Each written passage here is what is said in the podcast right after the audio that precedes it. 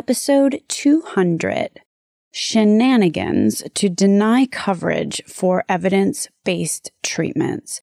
Today, I speak with Stacey L. Worthy, Esquire, a partner over at DCBA Law and Policy in Washington, D.C.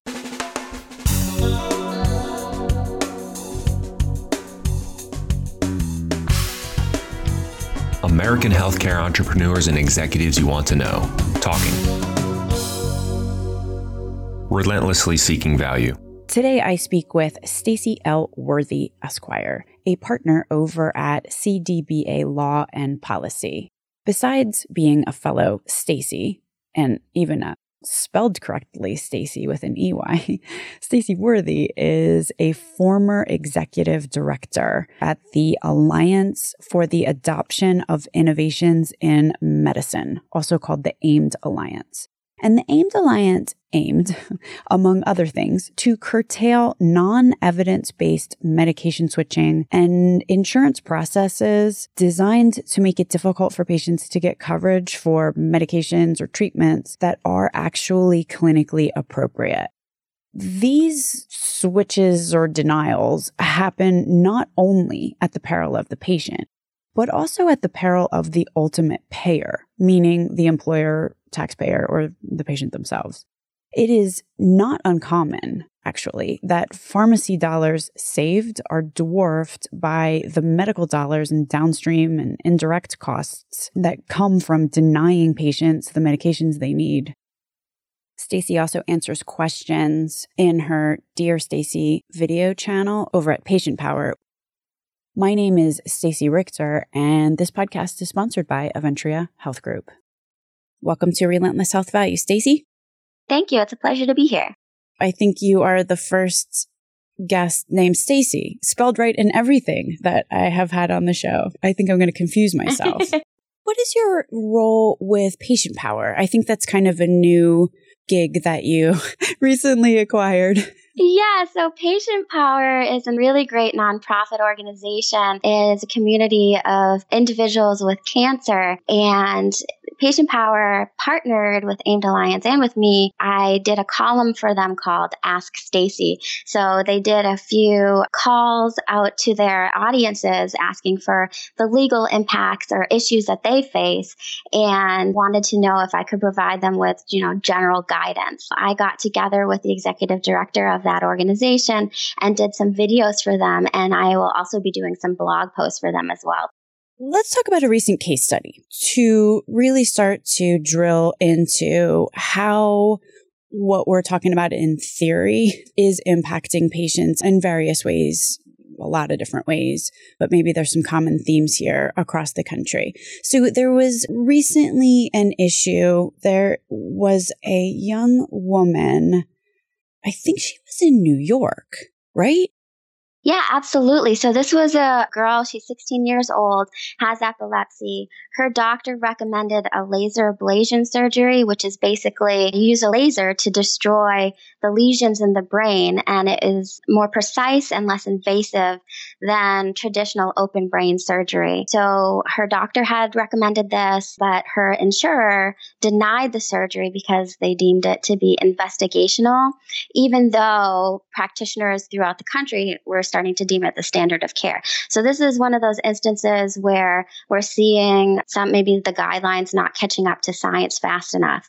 So she appealed the decision and was rejected. Aetna, who was the insurer, got a lot of really bad publicity for this and then ended up changing its policy as of July 2018 and is now covering the surgery. So to break this down, what's going on is by law under the Affordable Care Act, insurers are required to allow plan enrollees to appeal denials of healthcare. So those are adverse benefit determinations. But in some states, you have laws in the books that say if the insurer deems the treatment to be investigational or experimental, then they don't have to grant that appeal. So we're seeing insurers deem more and more treatments to be experimental or investigational so they can get around granting that appeal, unfortunately. And because there is, as I said, those guidelines aren't catching up fast enough, they really can do that. The good thing here is that we see that things like publicity really help. So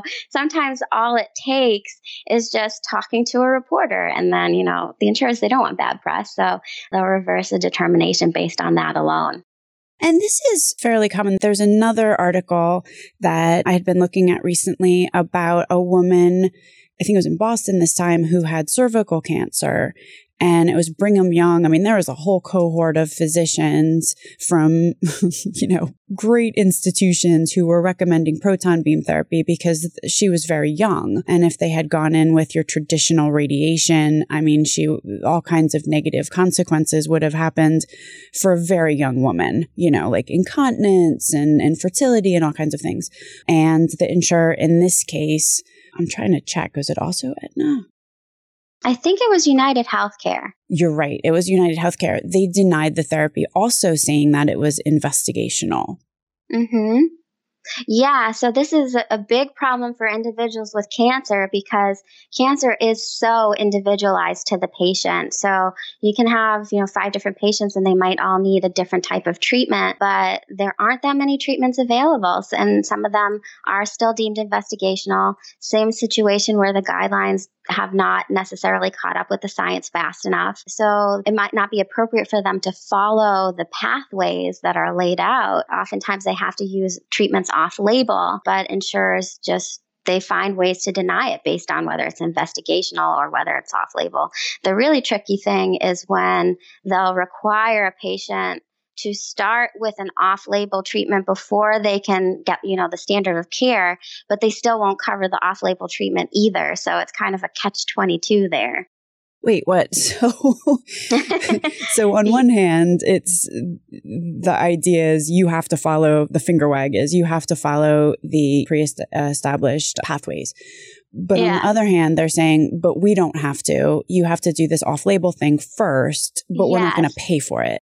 Exactly. So the way it goes is the off label treatment is the standard of care established on the pathway, but because it's off label, they're saying they won't cover it.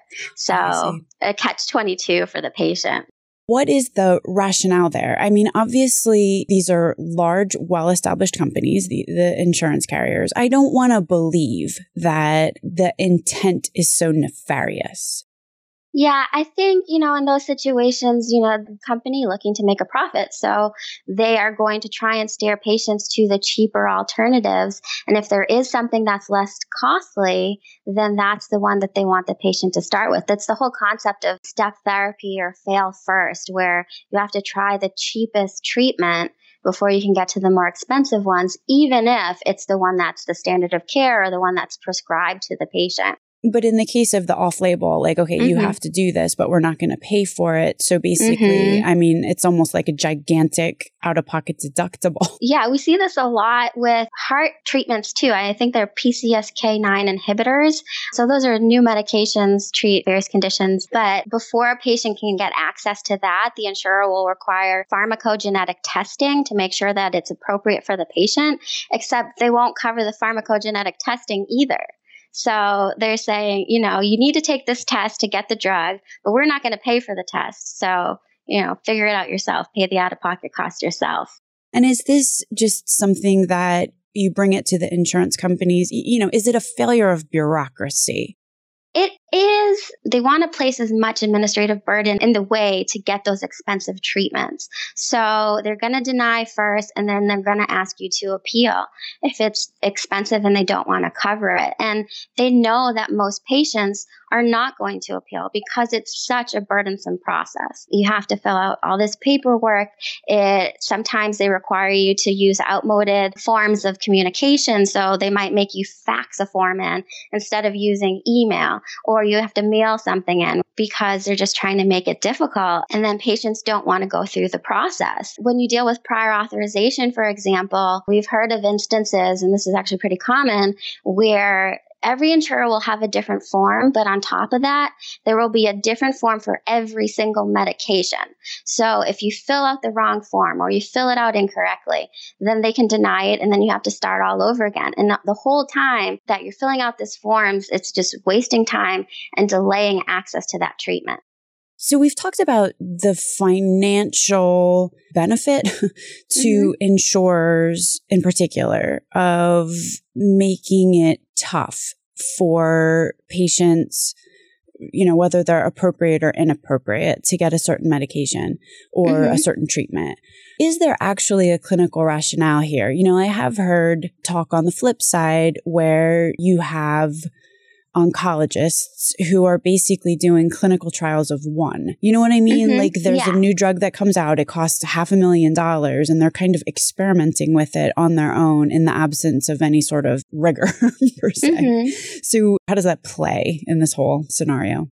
there's two things I would like to say about that. So first, we like to give the practitioners benefit of the doubt because they have, you know, the experience and a lot of times they're not trying to steer patients to expensive treatments just for the sake of driving up the cost of healthcare, you know. They want to get their patients the right an appropriate treatment for that particular patient. With that being said, there definitely is utility to having some of these benefit utilization policies because, you know, we are dealing with a broken system of healthcare uh, that is very expensive. So in some instances, step therapy may be appropriate, you know, if it works the way it's, it's set out to work the patient is supposed to be trying the cheapest and least dangerous medication. So the one that's cause, going to cause the least adverse events. Unfortunately, there are instances where patients just need exceptions, and that's where the system just doesn't work for them. I hear what you're saying. I was actually speaking with someone, so this is a real incident where there was, I'm not even sure if she was an oncologist. She may have been, but she didn't necessarily specialize in the tumor type or the location of the tumor that was being discussed here. And she prescribed a medication that was super expensive. And it was one of the newer ones. And the side effects, you know, like if you did the cost benefit analysis, it wasn't necessarily a great choice if you just looked at the science and really studied the science carefully. In that particular instance, it would have seemed like a conversation might have been, you know, there was no tumor board perhaps in that particular instance where you mm-hmm. get a number of professionals who are actually talking out the solution. And she probably made a poor choice.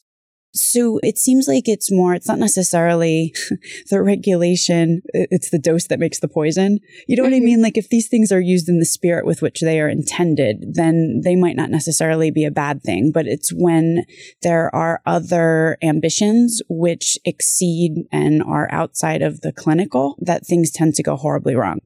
I definitely agree with that.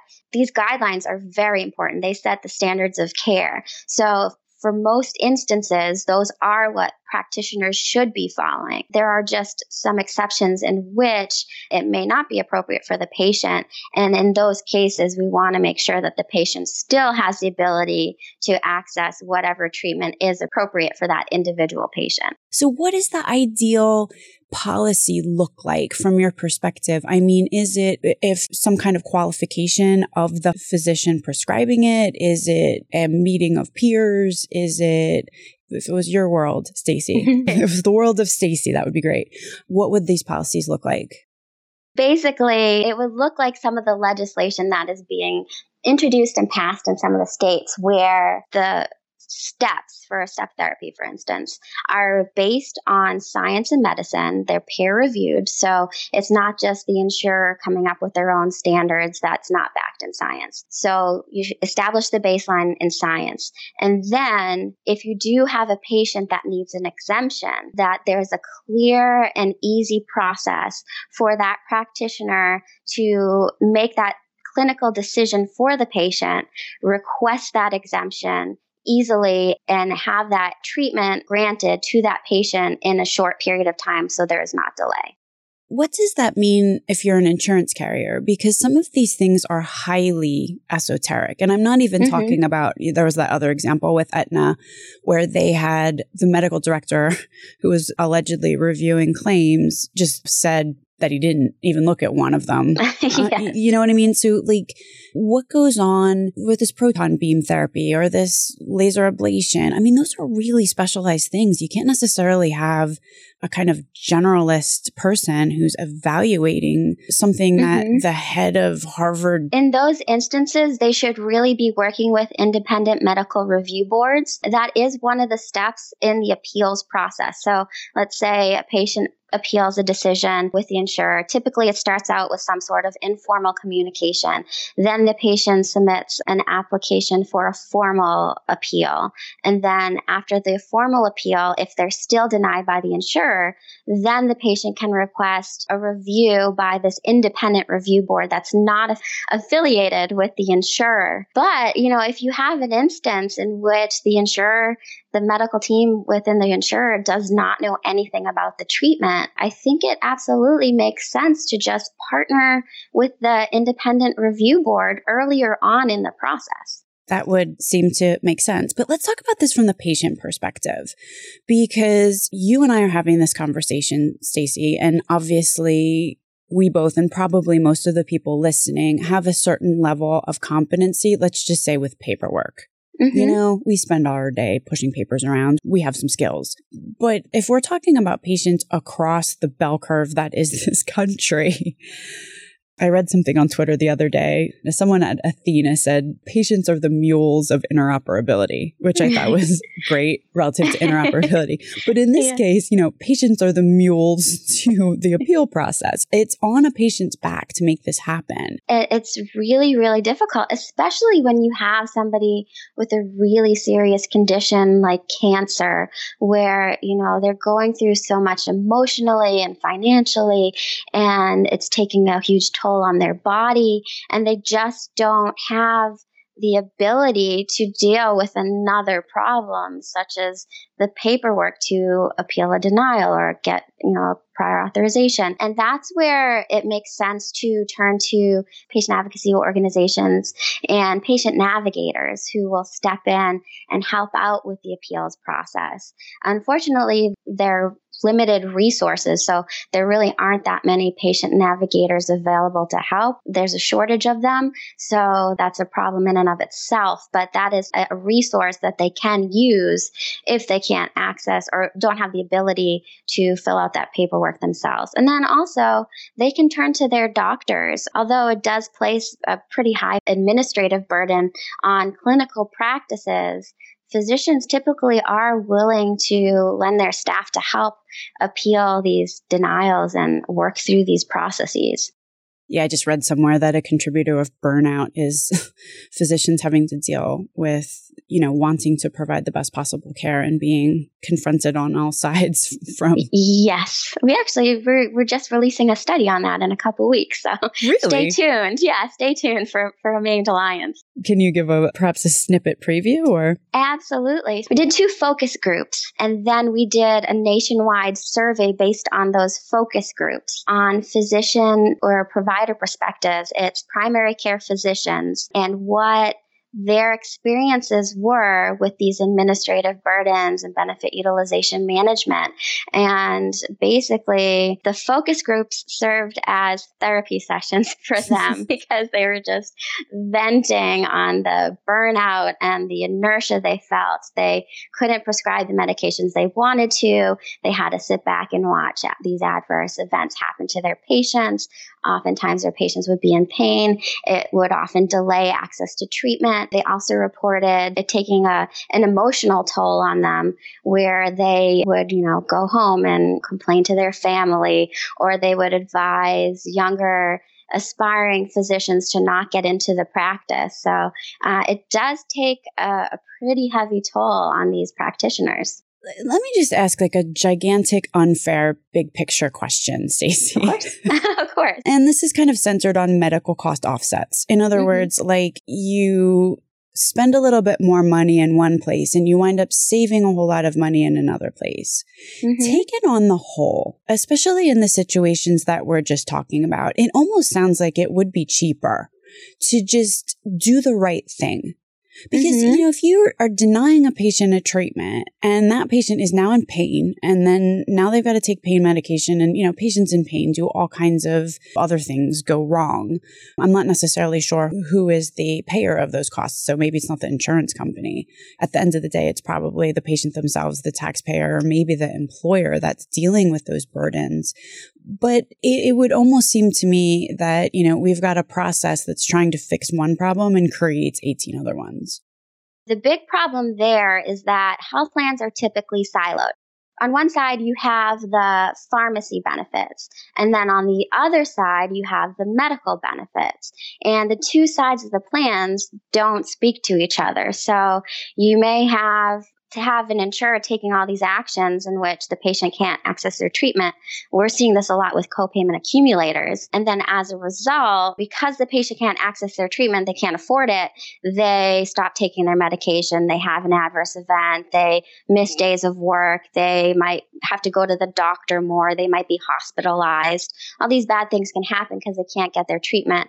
But the pharmacy side of the plan will still see it as a win because they're saving all that money on that that side of the plan. But when you look at it from the employer's perspective, it's still one plan. So even if it's driving up the cost of care on the, the medical side, the employer is going to feel that.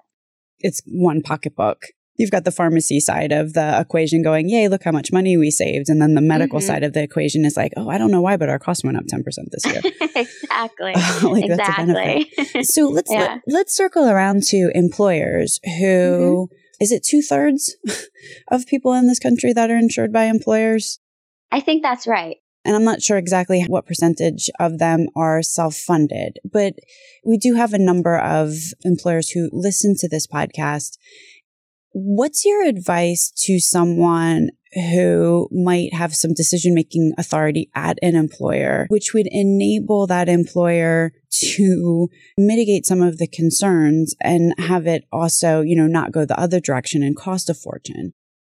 So I would say to them, don't take at face value every single thing the pharmacy benefit manager is telling you because even though they're telling you some of these policies are going to save you money, not all of them do. You really do need to look at both sides of the plan and do your research, figure out how these things are going to affect the medical side of that plan. Maybe even reach out to some patient advocacy organizations. They will explain it to you. I would like to talk a little bit about copayment accumulators as an example of this. So these are the new policies that insurers or PBMs are pushing in which uh, pharmaceutical company, typically the way it works is they might give copayment assistance in the form of coupons or rebates or what have you to plan enrollees, counts towards not only that copayment, but also towards the deductible. But now PBMs are pushing these copayment accumulator policies, which does not allow that copayment assistance from the manufacturer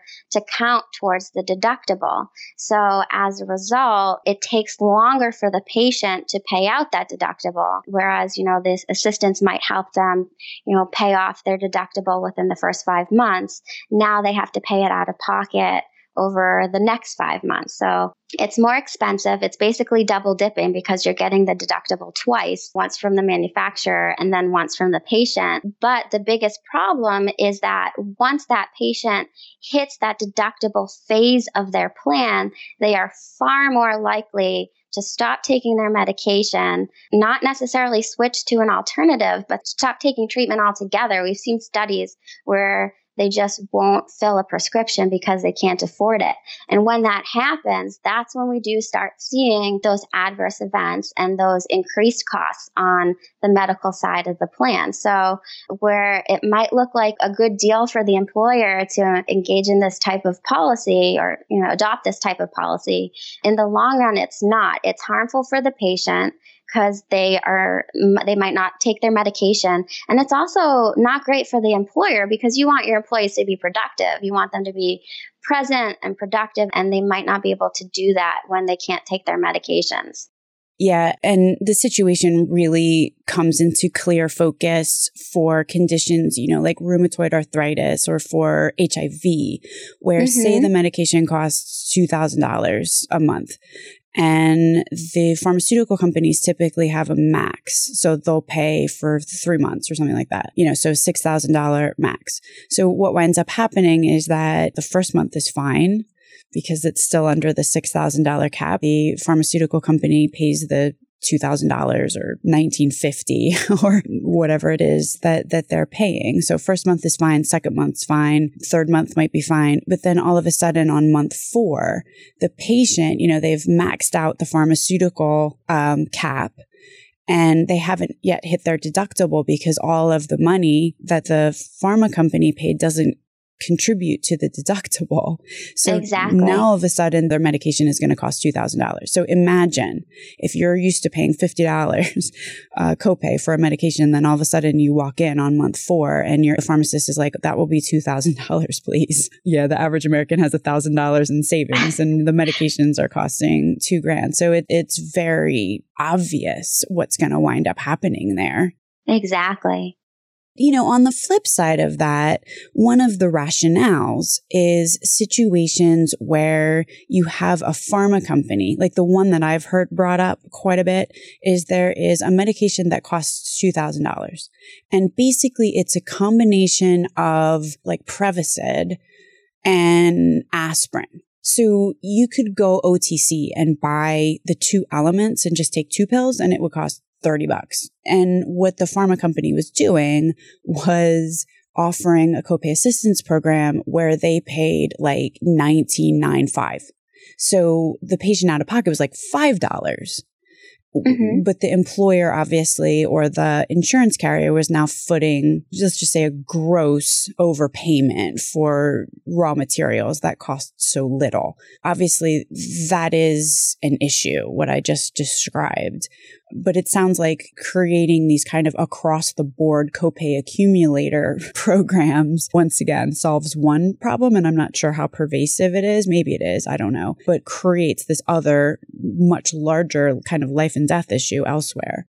I think there is a little bit of a distinction we can make here too, because the example that you gave, it sounds like the drug might be a small molecule drug. Is that correct? It is. Like a traditional? Mm-hmm. Yeah. So when you have small molecule drugs, the generics are pretty much identical or they are identical to the brand drug. And so when a patient is switched from the brand to generic, most instances it's not going to be a big deal. And, and that's not true for all instances, but most instances that's that's the case. But a lot of these drugs that for which co-payment assistance is offered are biologics. And so when you switch to a from a biologic to a biosimilar, you have two drugs that are very complex and while they're highly similar, they're not identical. And while it may be appropriate to switch in some instances, it's not always appropriate to switch. So when the patient can no longer afford their medication, now you basically have an insurer forcing the switch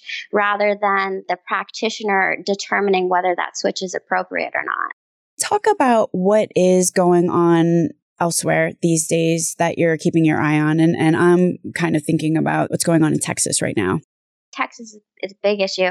We have been keeping an eye on all the stabilization efforts at the federal level with the Affordable Care Act. We saw Congress succeed at passing the tax reform bill, which zeroed out the individual mandates financial penalty, so that tax penalty. As a result of that, there is now this case in Texas. It's Texas versus United States, in which there are several attorneys general who have come together and are arguing that the Affordable Care Act is now no longer constitutional because that individual mandate has been zeroed out. And so, whereas before it was considered a tax, it is no longer a tax. And, and that's really important. That's an important distinction because in 2010, when the constitutionality of the Affordable Care Act initially came into question, the Supreme Court determined that the only reason that individual mandate was constitutional was because it was within Congress's jurisdiction to levy taxes. So now these attorneys general in Texas are saying, well, this is no longer a tax. So therefore, the entire ACA should be thrown out as constitutional because it cannot operate without that individual mandate. What are the ramifications there that affect all of us? if the case were to be decided in favor of the plaintiff, then basically you're going back to this pre Affordable Care Act healthcare system in which insurers can deny on the basis of pre existing conditions, or they can discriminate based on your health condition. They can charge you whatever they want. It doesn't have to be tied to the, the value that they're providing. That's another thing that's protected on the ACA. They don't have to offer essential health benefits. All those protections would go away. It would be really, really bad for patients, particularly with chronic conditions. Those were the ones that were often denied access to treatment altogether. And that, that would be the result. And, you know, even if the defendants win in this case, we will see some sort of regression here because the defendants in this case is you know the current administration mm-hmm. so they don't necessarily want to protect pre-existing condition protections either they're arguing that while the ACA in its entirety should not necessarily be strucken down, that the individual mandate is not severable from those pre existing condition protections. So uh, the defendants in this case are basically trying to do what Congress tried and was unable to do, and that's strike down those pre existing conditions. If you've got cancer or something, how much is your plan going to be? It's going to be really expensive. I mean, currently, insurers offer supplemental health insurance solely for cancer, I think that will probably be a lot more common and more utilized in the future if we go back to this pre ACA, no pre existing condition protection type of healthcare system. Wow. So if you just have a normal health plan, it won't cover cancer unless you purchase or like this supplement. Mm-hmm. Yes. Is there anything that we didn't talk about today, Stacey, that we should have? The only other topic that I wanted to touch upon was something that's going on in the health systems. This is a new trend we're seeing too. So I think I mentioned briefly before about how insurers may force a switch.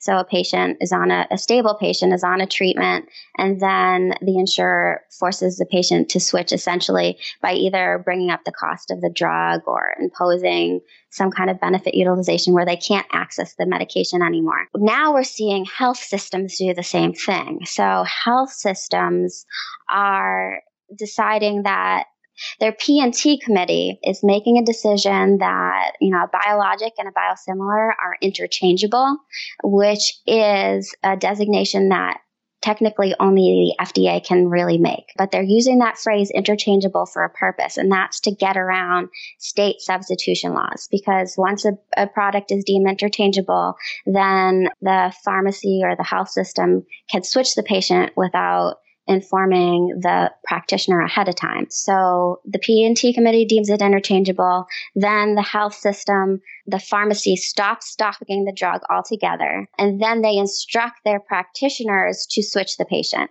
So the practitioner is forced to switch that patient from one drug to another, regardless of whether they think that this is appropriate for the patient or not. It's most common with biologics and biosimilars. This could be problematic for patients who experience adverse events and for whom their practitioners don't think it's appropriate to switch.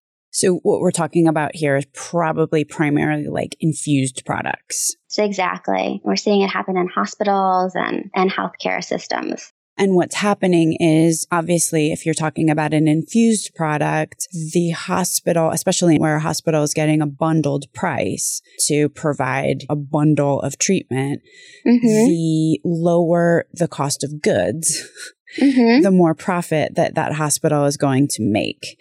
Exactly. So they have every incentive to try to cut down drug costs. And what you're saying is that in the even in the absence of the FDA making a ruling that these two drugs are interchangeable, they have a pharmacy and therapeutics committee, a P&T committee that is just making the bold claim that these drugs are interchangeable and then they're just running with it.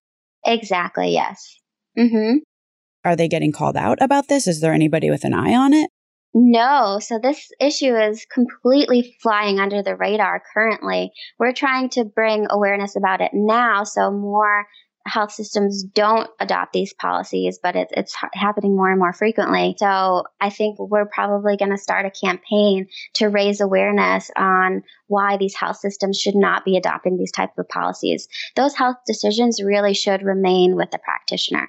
And and to clarify, it's not always bad to make the switch. You know, it might be very appropriate to switch a patient from one drug to another, you know, for cost savings or medical reasons.